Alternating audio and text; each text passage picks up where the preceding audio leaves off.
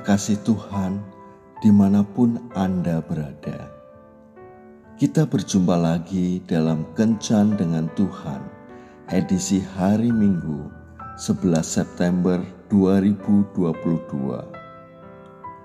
Dalam Kencan kita kali ini, kita akan merenungkan ayat dari kitab 1 Samuel bab 16 ayat 7. Tetapi berfirmanlah Tuhan kepada Samuel, "Janganlah pandang parasnya atau perawakan yang tinggi, sebab aku telah menolaknya. Bukan yang dilihat manusia, yang dilihat Allah.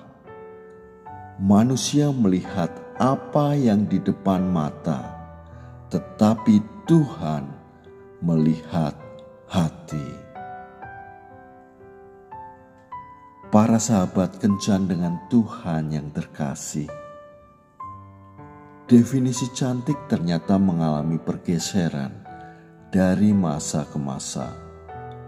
Zaman dulu, tubuh padat cenderung gemuk dianggap ideal oleh kaum wanita, seperti tubuh Cleopatra, permaisuri Raja Mesir, atau Candides, permaisuri Kenarok pendiri kerajaan Singosari. Namun kini tubuh skinny yang super langsing dan cenderung sangat kurus menjadi tubuh idaman para model. Bukan hanya kaum wanita, pria pun kini banyak dan terjebak untuk mengikuti standar tubuh ideal yang sering diiklankan di majalah-majalah mode serta produk-produk kesehatan.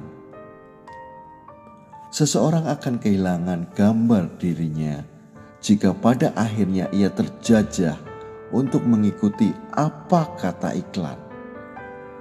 Citra diri, yakni bagaimana kita memandang diri sendiri, semua berawal dari hati.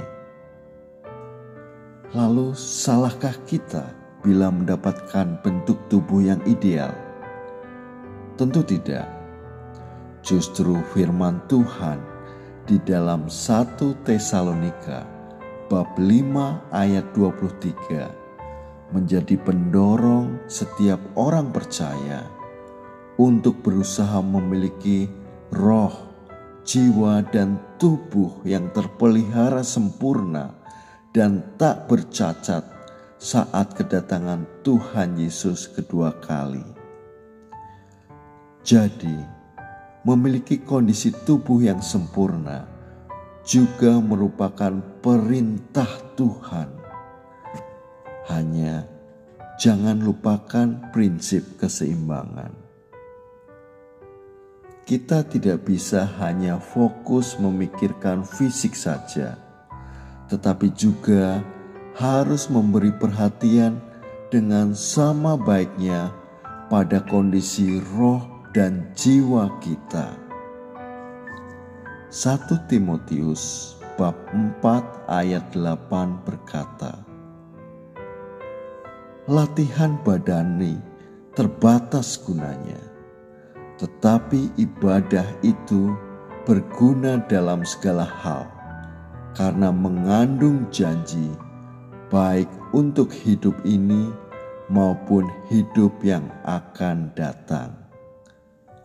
Jika ternyata latihan rohani itu berguna sampai kepada hidup yang akan datang, marilah kita memberi perhatian pada perkara surgawi juga.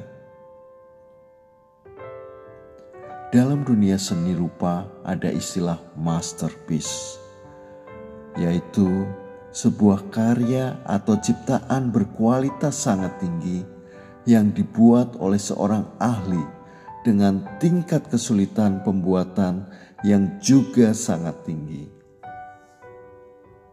Tahukah kita, sadarkah kita bahwa kita semua adalah masterpiece-nya Tuhan? Tuhan menciptakan kita dengan tangannya sendiri dan menenun kita sejak masih dalam kandungan. Bahkan kita diawasi dan dijaga seperti biji matanya sendiri.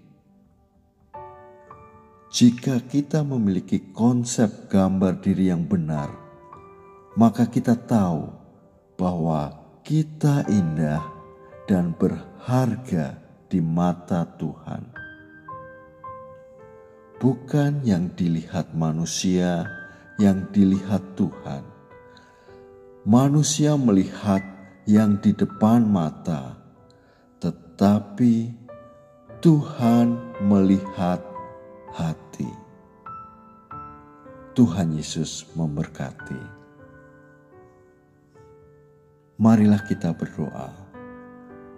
Tuhan Yesus, ajarilah aku bersyukur atas kehidupan yang Kau anugerahkan kepadaku.